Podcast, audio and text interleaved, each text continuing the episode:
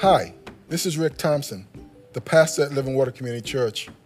This is our podcast, and I want to thank you for joining us today. I hope this message builds your faith and blesses you. Please enjoy it. And the church said, Amen to that. Happy Mama's Day. Good seeing all your smiling faces. Yeah, let's give it up for our mamas. Come on, come on. We can do better than that.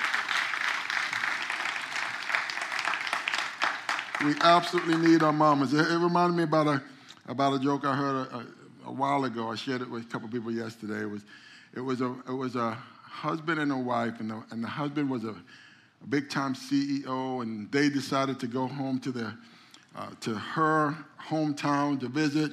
And while they were there, they went into a, a, a gas station, and as they were pulling, pulling into a gas station, the guy who was pumping the gas uh, started talking to his wife. And that conversation went on, and she never introduced him to, to who he was. And he was getting a little annoyed. Why didn't she introduce him? The conversation went on for a little while. And, and, and after it was done, he was like, Well, who was that? And the guy, and, and the wife said, Well, well that was just, just, just an old uh, boyfriend. now he's really annoyed because you didn't introduce him the whole nine yards. And then he looks at, he, he says, so he figures he's going to give himself some comeuppance and he says, Well, aren't you glad that, that uh, you married a, a, CEO and, and you didn't marry this guy who's just pumping gas? And she turned to him and said, If I'd have married him, he'd be the CEO and you'd be pumping gas.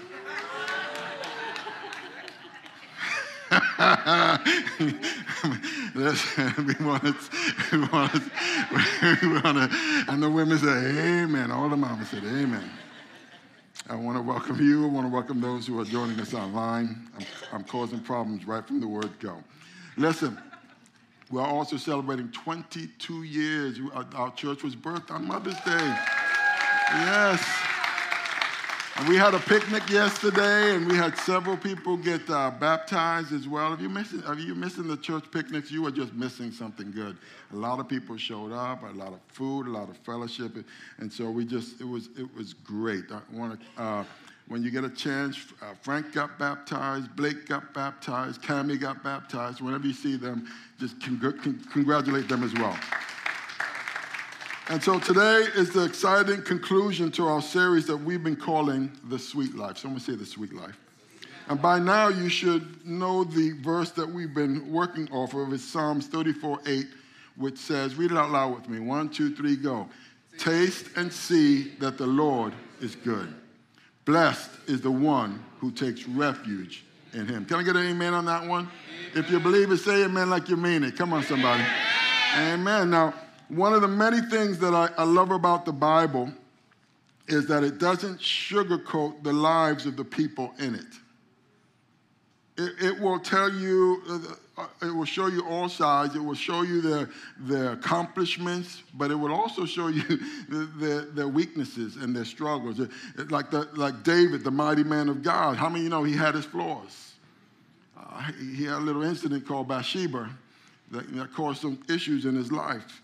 Abraham. Abraham had, tr- had trouble, uh, even though he was considered the, the, the, father of faith and all these other things, he, he, had, he had troubles with the truth. They said Moses wasn't the most confident guy, he was a stutterer. Elijah, at some point, got suicidally depressed.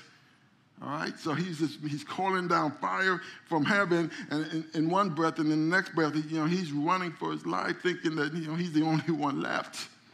There was uh, Samson. Samson was a, uh, uh, you know, we all, we, we, all know what his issues were, right? I mean, strongest guy on the planet, and he, you know, he had a problem with the ladies. He, it, was, it was his downfall. And then there was Samuel, a great prophet of God, but his children, you would, you would think, you know, he, he was raised to listen to, to the voice of the Lord, but his children, the Bible says, didn't follow in his footsteps. They went astray. So it's not even automatic when you're, when you're trying to live for the Lord. We got to pray for our kids, amen? amen? And of course, there was King Solomon, who was considered the wisest man who ever walked the earth. But toward the end of his life, he compromised. And we're going to see some of those compromises, not just in his life, but in the lives of other people. So the Bible, it, it gives strength, but it also exposes their weaknesses. And in the same way, the Bible tells us to taste and see that the Lord is good.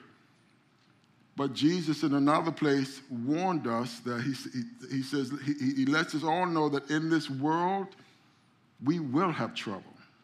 Not might, you will have trouble in this world. And so, my question to you this morning is what do you do when trouble comes knocking at your door?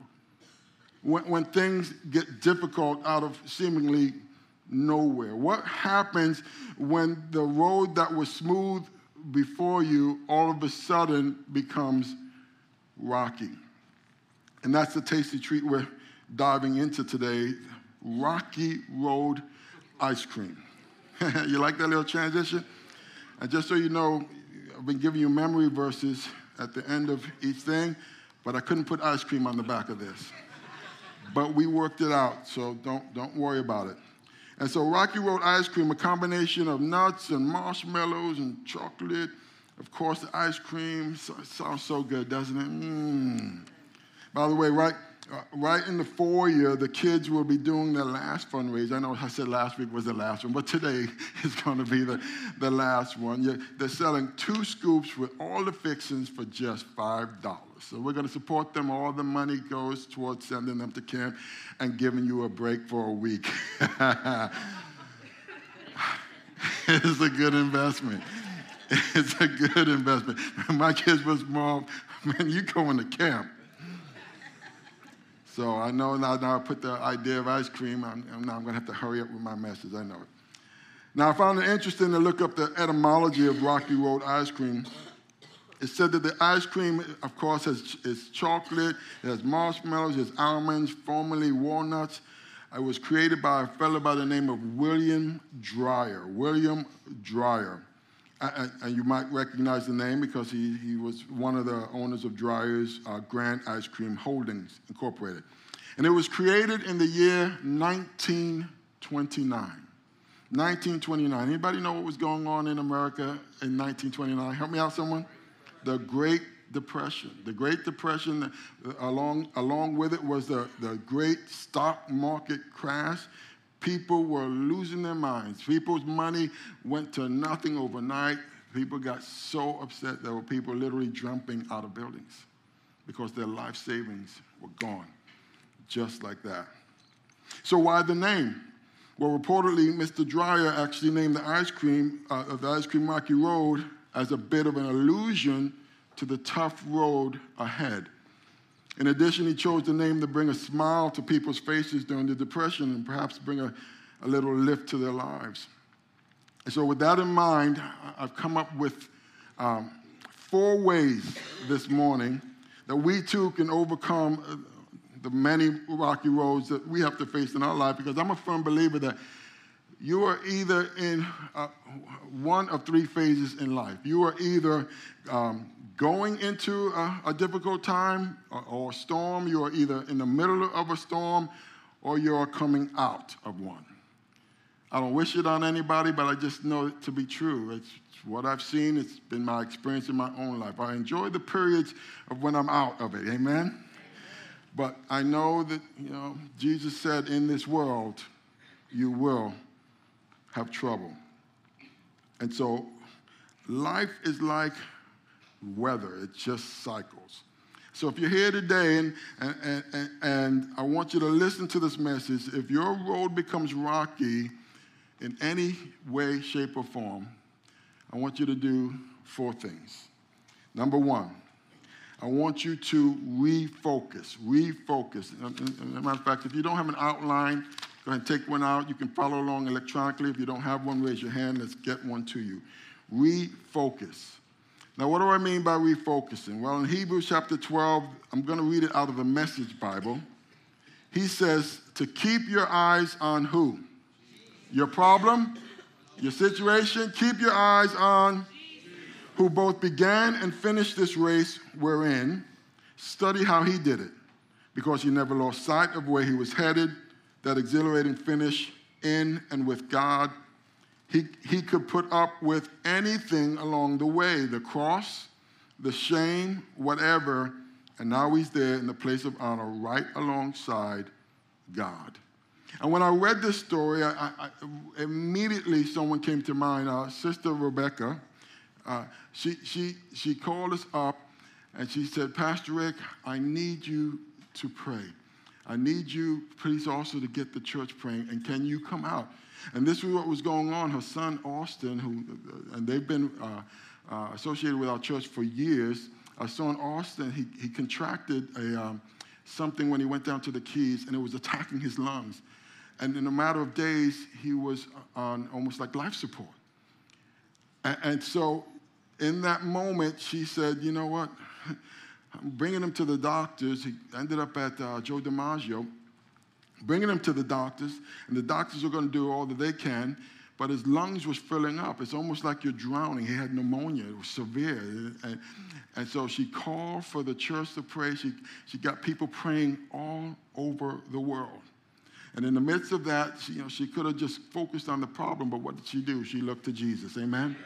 And in that moment, uh, as, as he was being covered with prayer, and I think he, he was in the hospital some 22, 23 days, something like that. Uh, uh, this is what the prayer did. Come on. Come on, somebody. to God be the glory.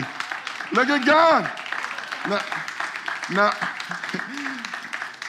now I'm going to take it a step further because uh, they're here today. Come on, somebody. yes.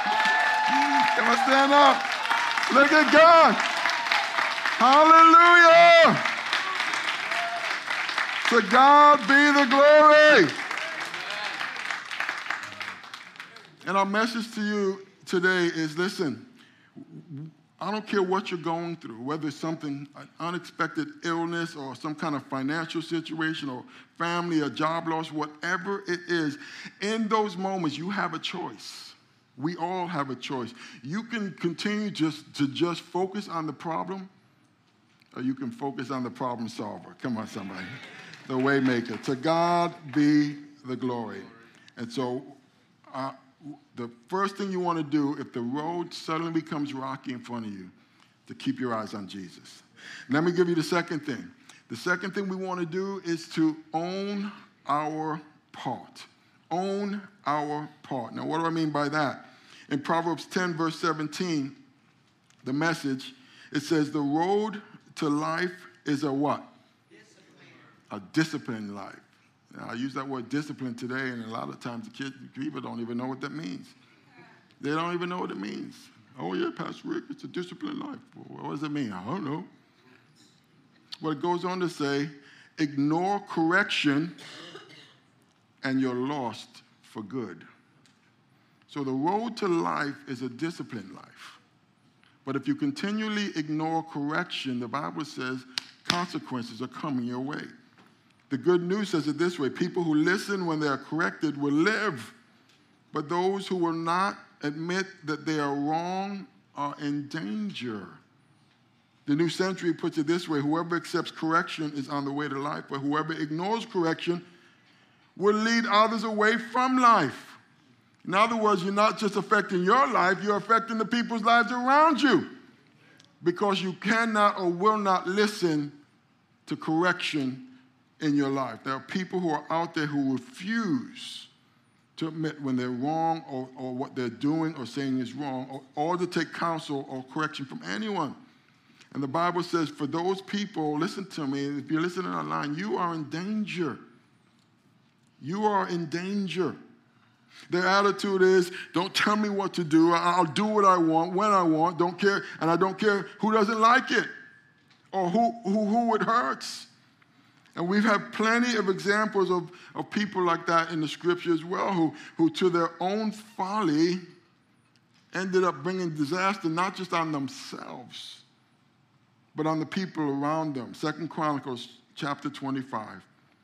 It says Amaziah was 25 years old when he became king. Imagine becoming a king at 25. And he reigned in Jerusalem 29 years. His mother was, I'm going to say these names fast because you know, I don't I'm just going to mess them up anyway. Jehoiadin from Jerusalem. And Amaziah did what was pleasing in the Lord's sight. But what does it say? But not wholeheartedly. I said it last week giving him half your heart, is not going to get you there. 75% ain't going to get you there. 80% ain't going to get you there. He did what God wanted, but not wholeheartedly. When Amaziah was well established as king, he, he executed the men who had assassinated his father. However, he did not kill the children of the assassins, for he obeyed the command of the Lord written in the book of the law of Moses.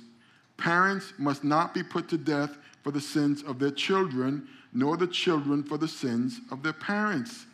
Those worthy of death must be executed for their own crimes. we should think about that in light of the nonsense that's going on in the world today that's asking people who never owned slaves to pay, to pay, reparations to people who never were slaves. Come on, somebody. The Bible says that, the, that children are not to pay for the sins of their parents. Come on, somebody. Another thing Amaziah did was to organize the army, assigning leaders to each clan from Judah and Benjamin. Then he took a census and found that he had an army of 300,000 men, 20, 20 years old and older, all trained in the use of spear and shield. He also paid about 7,500 pounds of silver to hire 100,000 experienced fighting men from Israel.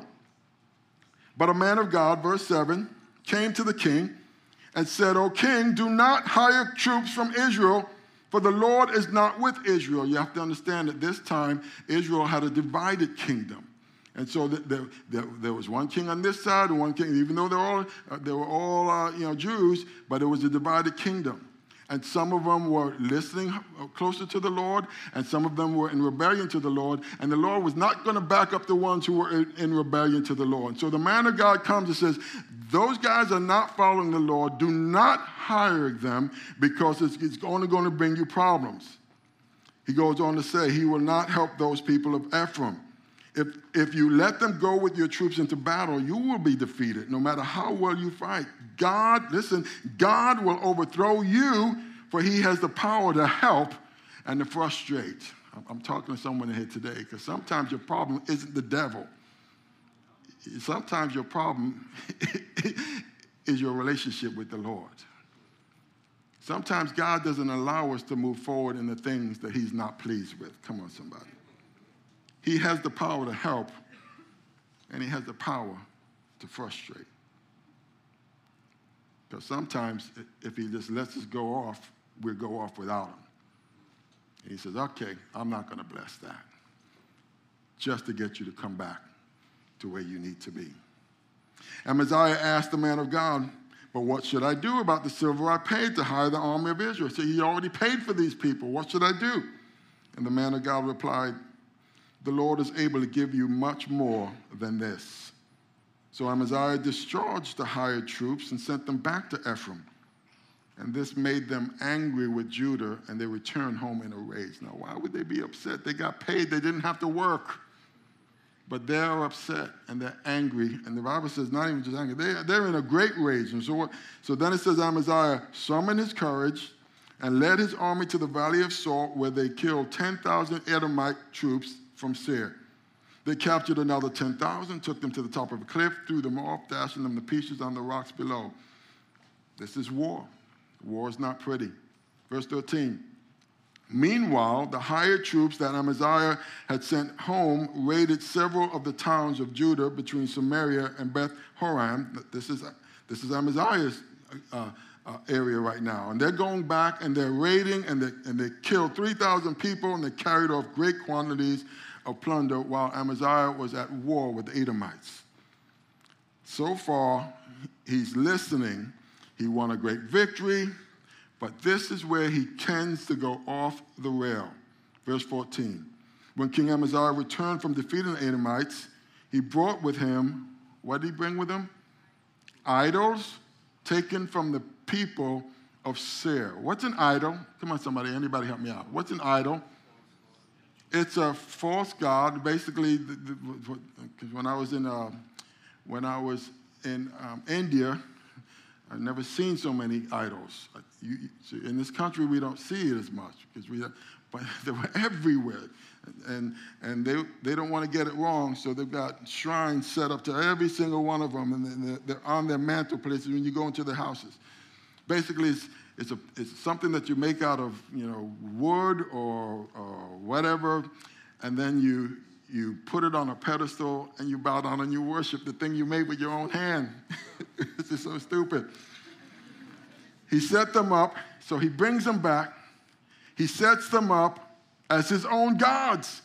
And he bows down in front of them and presented sacrifices to them. Verse 15. This made the Lord very angry.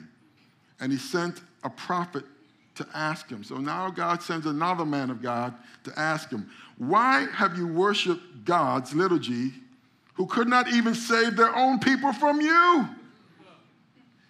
You big dummy. but this is how far he's gone off, and he can't take counsel. But the king interrupted him and said, Since when have I asked your advice? You, you just asked. Be quiet now before I have you killed. So the prophet left with this warning I know that God has determined to destroy you because you have done this and have not accepted my counsel. So after consulting with his advisors, King Amaziah of Judah sent ch- this challenge to Israel, Israel's king Je- Jehoash, the son of Jehoahaz and the grandson of Jehu. Come and meet me in battle. Now he's bold, he's emboldened, he's confident. He doesn't like what the what they what the hired men did on their way out. He's rejecting the word of the Lord. He's bowing down to idols. He's threatening the man of God to kill him. And now he's going into battle. And the king Jehoash of Israel replied to King Amaziah of Judah with this story. Listen, out in the Lebanon mountains, a thistle sent a message to a mighty cedar tree Give your daughter in marriage to my son. But just then a wild animal came by and stepped on the thistle, crushing it. You know what a thistle is? A thistle is like a little flower right here. A weed, it's a weed. And, and, the, and the king that he's trying to antagonize says, You're just a little thistle. You make a demand, something came, steps on you. you know, it's an insult. He's insulting him. You may be very proud of your conquest of Edom, but my advice is to stay home. Why stir up trouble that will bring disaster on you and the people of Judah? Verse 20. But Amaziah would not listen, for God was arranging to destroy him for worshiping the gods of Edom.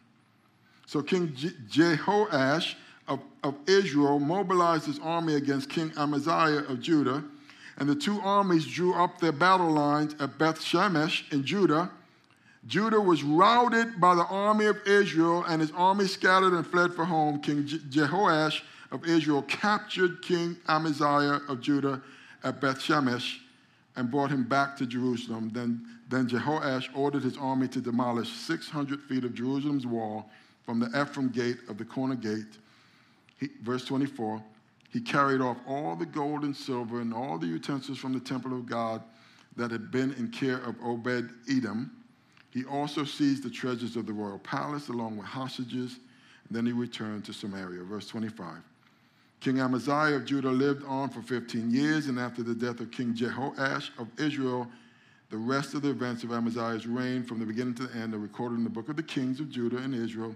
And Amaziah turned away from the Lord there was a conspiracy against his life in Jerusalem. He fled to Lachish, but his enemies sent assassins after him, and they killed him there. They brought him back to Jerusalem on a horse, and he was buried with his ancestors in the city of David. So, what was going on? What, what, what's happening in this story in a nutshell? We know that Amaziah followed the Lord, and the scripture says he didn't do it wholeheartedly. He rejects the word of the Lord when God tries to warn him and give him counsel.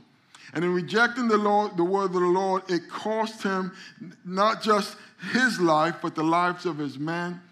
Everything that he owned was destroyed. The gold, the silver was carried off. And again, at the end of it all, he lost his own life. Listen to me.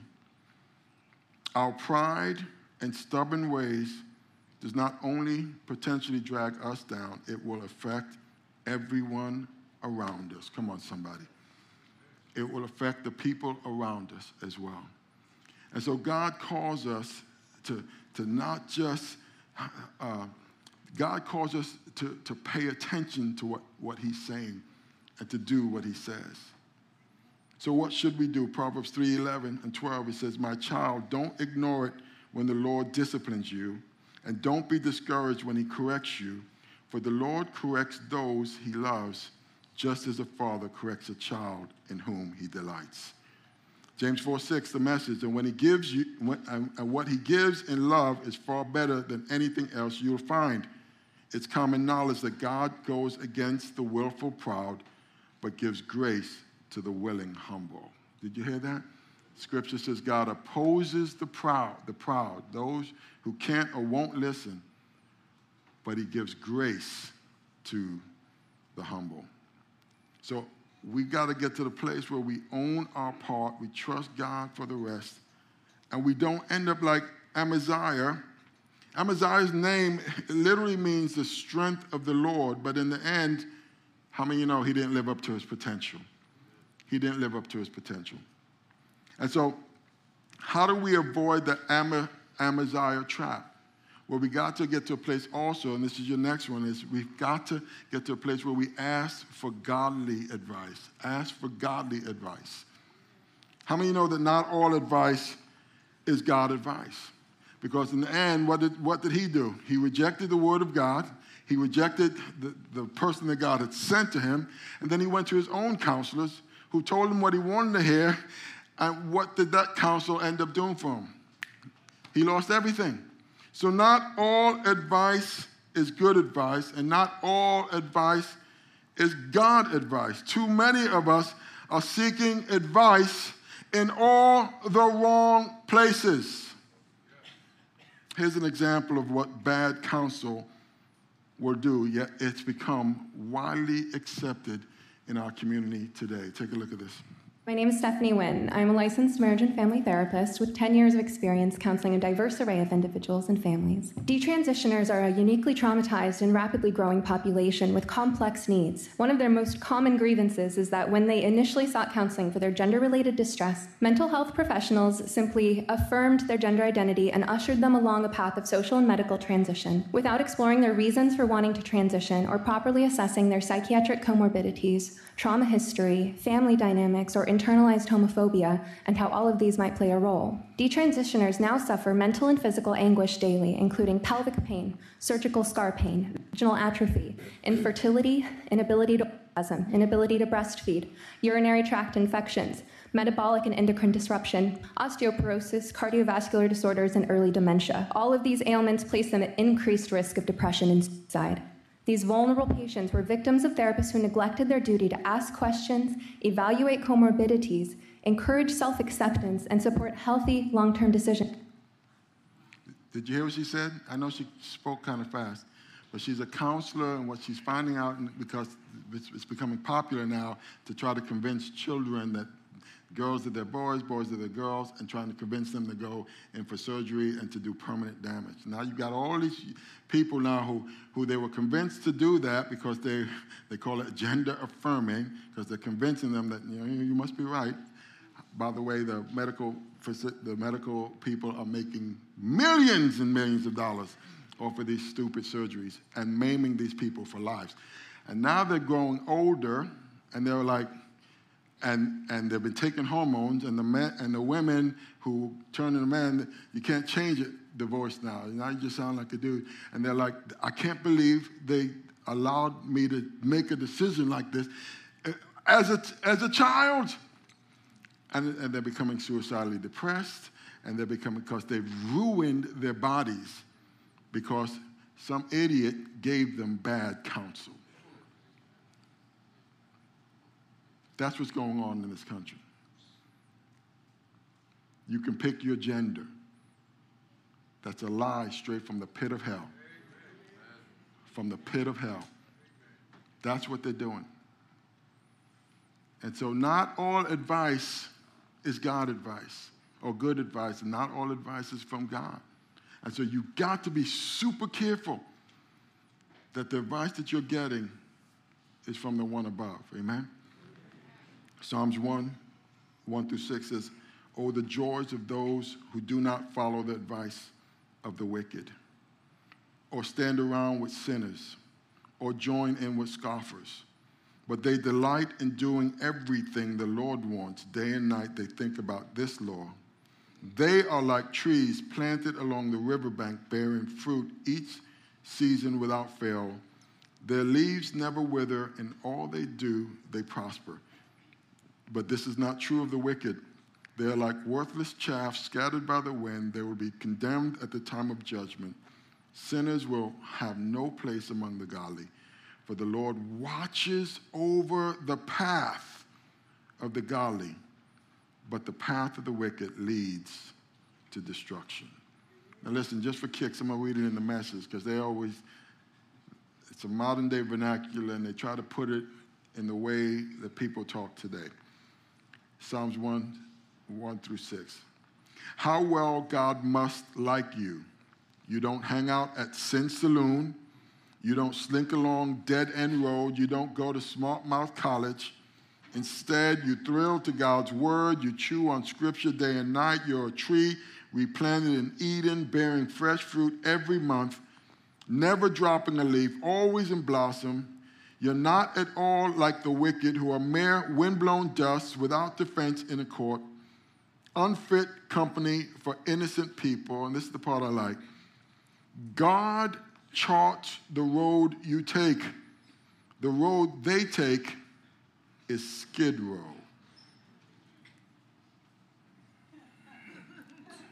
Some people are on skid row, they don't even know it because they've swallowed a whole bunch of nonsense that this world is piping at them. And in the end, it's only going to cause you problems. Don't be stuck on stupid. Listen to the word of the Lord. Lastly, if you're going through a difficult time, choose not to walk in darkness. Don't walk in darkness, and whatever you do, don't quit.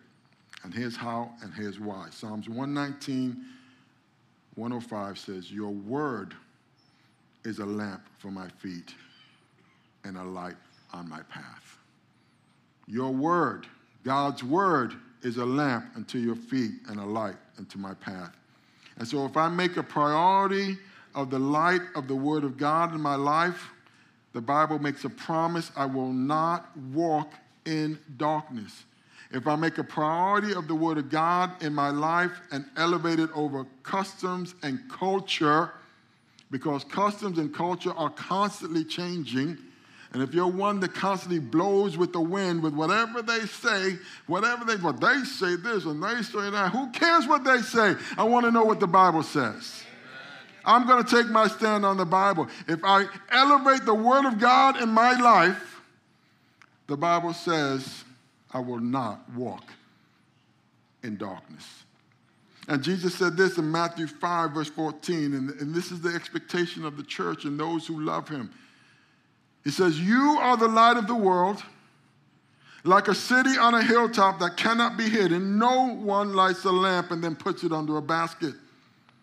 Instead, a lamp is placed on a stand where it gives light to everyone in the house. And in the same way, let your good deeds shine out for all to see, so that everyone will praise your heavenly Father. So when you walk in the light of God's word, listen to me, and we let our light shine, i.e., our good deeds, it causes people to bring glory to God. This person is actually living for the Lord and he's not living a duplicitous life and he's not saying one thing and doing another. He's not coming to church on Sunday and saying amen and jumping in the bed with somebody else on Monday or going to the strip club or going to, you know, partying, you know, you know doing all sorts of foolishness. You're actually living by the grace of God what you're saying. And the Bible says, it will cause men to bring glory to God. Amen? When they start seeing you living this way. That means my agenda isn't all about me, myself, and I. It's about what God is wanting to do through me. And one of the best ways I know to get through rough patches in my own life and is to um, focus not just on my needs, but focus on the needs of someone else. Amen? And that reminded me of the, some other people that's in our congregation, Kayla and the Lesowskis. Um, they have served faithfully alongside me at this church 20 years, right? For, for some of them, 20 years. Um, but Kayla, she recently lost her husband. She has two small children. One of them got baptized yesterday. And so she lost her husband, and I, I called her up after the funeral. And I know we have some things going on church wise that she normally volunteers for. And I called her up and I said, Listen, I understand that if you want to take a break from serving at, at this time because of all that's going on. And her answer blew me away. She said, No, Pastor Rick. You don't understand. It helps me to focus on something positive if I'm helping someone else. So please don't take me off the volunteer list. Amen. When, if you see her, when you see her, if you see any Lesowski, I want you to give him a hug. Because in that moment, I was so proud. I said, you know what? That's actually biblical. That's literally what the Bible tells us to do when we're dealing with problems of our own. 2 Corinthians chapter 1, this is what it says. It says, All praise to God, the Father of our Lord Jesus Christ. God is our merciful Father and the source of all comfort.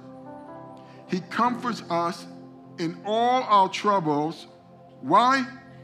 So that we can comfort others. Turn to someone and say, It's not just about you. It's not just about you.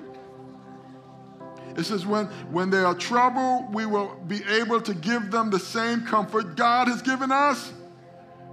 For the more we suffer for Christ, the more God will shower us with his comfort through Christ. So, wherever you are, it's never been just, uh, whatever you're going through, it's never been just about you. It's about what God is doing through you. Amen?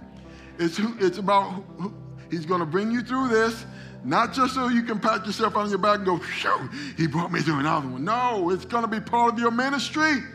It's going to be part of who God is trying to reach through you because if you went through a difficult time, how, guess what? You're on the other side of that storm, but someone else is about to go through a same storm like you. And he's expecting you to stand up and say, Listen, God did this for me.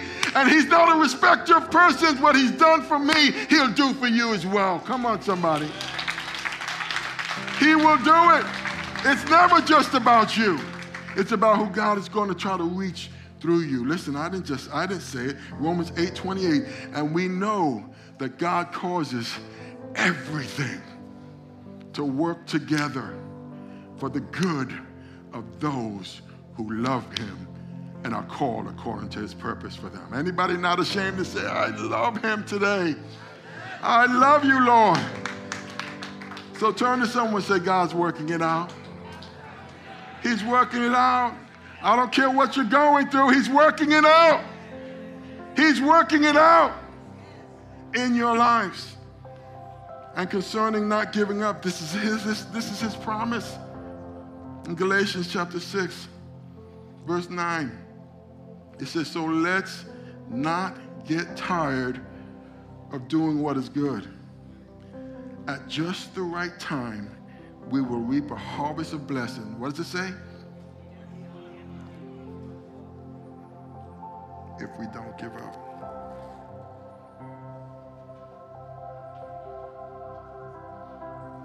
Someone's out there, and you might be here today, and you feel like you, you're ready to give up.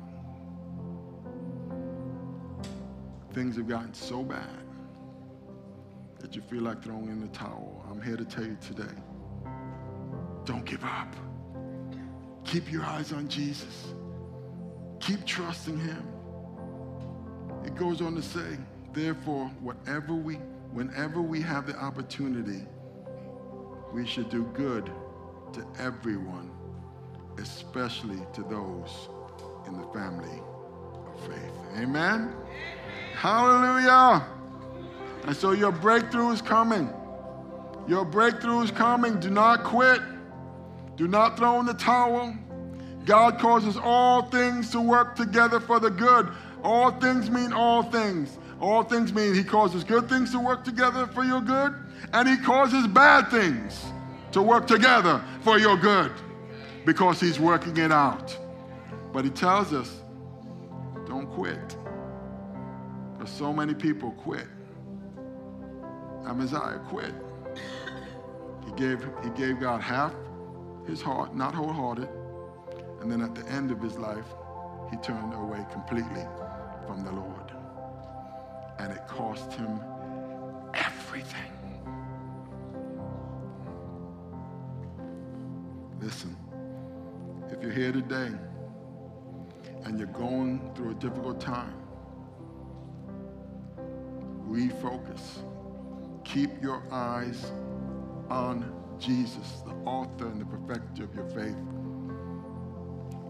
Own your stuff. Don't be so prideful that people cannot tell you when you're obviously doing something wrong. Pride comes before the fall, and a haughty heart before destruction. Ask for godly advice because not all advice is God advice. This world will tell you what you want to hear and it will lead you into all sorts of foolishness because you just don't listen and refuse to walk in darkness. And whatever you do, don't quit because he's working it out. Keep putting your trust in the Lord and taste and see that the Lord is good. Why? Because blessed is the person who takes refuge in him. To God be the glory. Amen. But as we come to a close this morning, listen, we have the example of scriptures. And like I said, I love that the Bible doesn't sugarcoat the lives of the people in the Bible. Matter of fact, everyone should become a student of the word because it doesn't just tell you Samson took a jawbone and busted a few heads. It also says at the end of his life, because he kept compromising the area of women, he also lost his eyesight. They put out his eyesight. He lost his strength. He got it back at the end. But at the end of the day, he lost his life. And so it tells you in the Bible. Now I'm a per, I'm, from, I'm one of those guys that listen. I can learn I can I can learn from my mistakes, and that's difficult. But if I can look at somebody else's life and learn from their mistakes, it's less painful that way. right? I want to look at your mistakes and say, "Oh, I'm not going to do that." you I'm going to stay. I'm going to stay in the church. Young people, stay in the church. Stay in the church. Because we're oftentimes we're like, oh, listen that powerful testimony. He, he, he was a drug addict. He went to prison. He got saved. And look, he's on fire for Jesus. Hallelujah. Listen, let me tell you what a better testimony is. He stayed in the church. She stayed in the church. she never got hooked on drugs. She never went through all that foolishness. She, she gave glory to God all the days of her life. Come on, somebody. She avoided it because she stayed on the path that God called her to, to do. Blessed is the man who does not walk in the counsel of the wicked or, or, or, or where they sit or, or the scoffers or any of those things, but you stay right where God wants you to be. Stay in the, stay in the church. And don't be an Amaziah who only gives God half of what is required. Because if you only give them half or 60 or 70, you've left 30% to be filled with foolishness. And that, and, and how many know the devil wants to fill your life with foolishness? If you give him a little bit, what we say last week? How much? How much? That's it. In Jamaica, they had a song. Shut the door keep out the devil. Shut the door, keep the devil in the night. You gotta shut the door. Keep him out.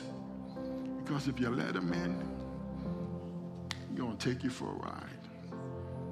And those are the ways he comes in. Culture, uh, big one.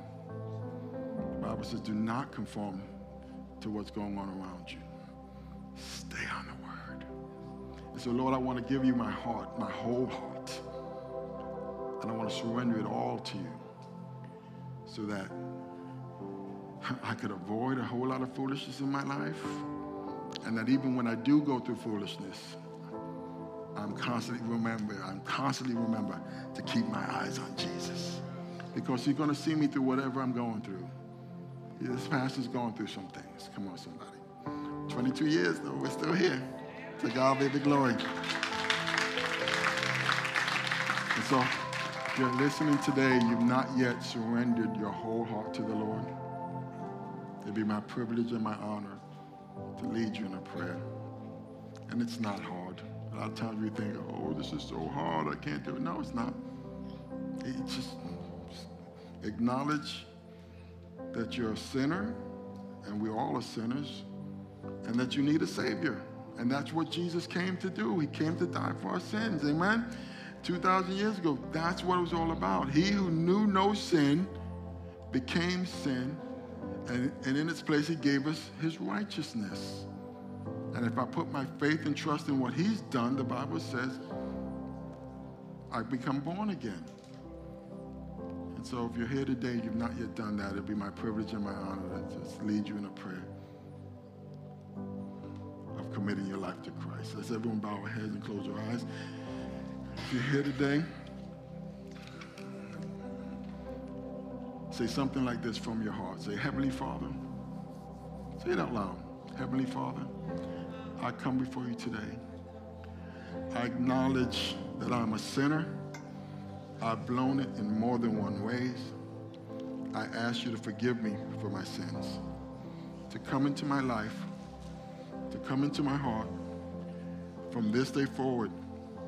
I surrender all, not half my heart, not 60%, not 90%.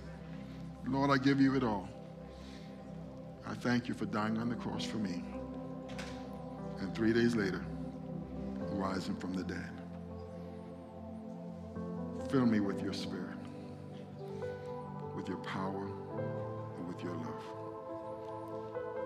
And while every head is bowed and every eye is closed, there's some in here and some listening that you're going through a difficult time right now. The word of the Lord to you is don't give up. The Bible says, Cast your cares on me, for I care for you. My burden is light and my yoke is easy. Right now, whatever it is, just turn that over to Jesus. Just turn it over to Him. Say, Lord, I give this to you. I need your help. If it's your marriage, if it's your finances, if it's an illness, if it's something going on with your children, turn it over to the Lord. And taste and see that the Lord is good. And we all said, Amen.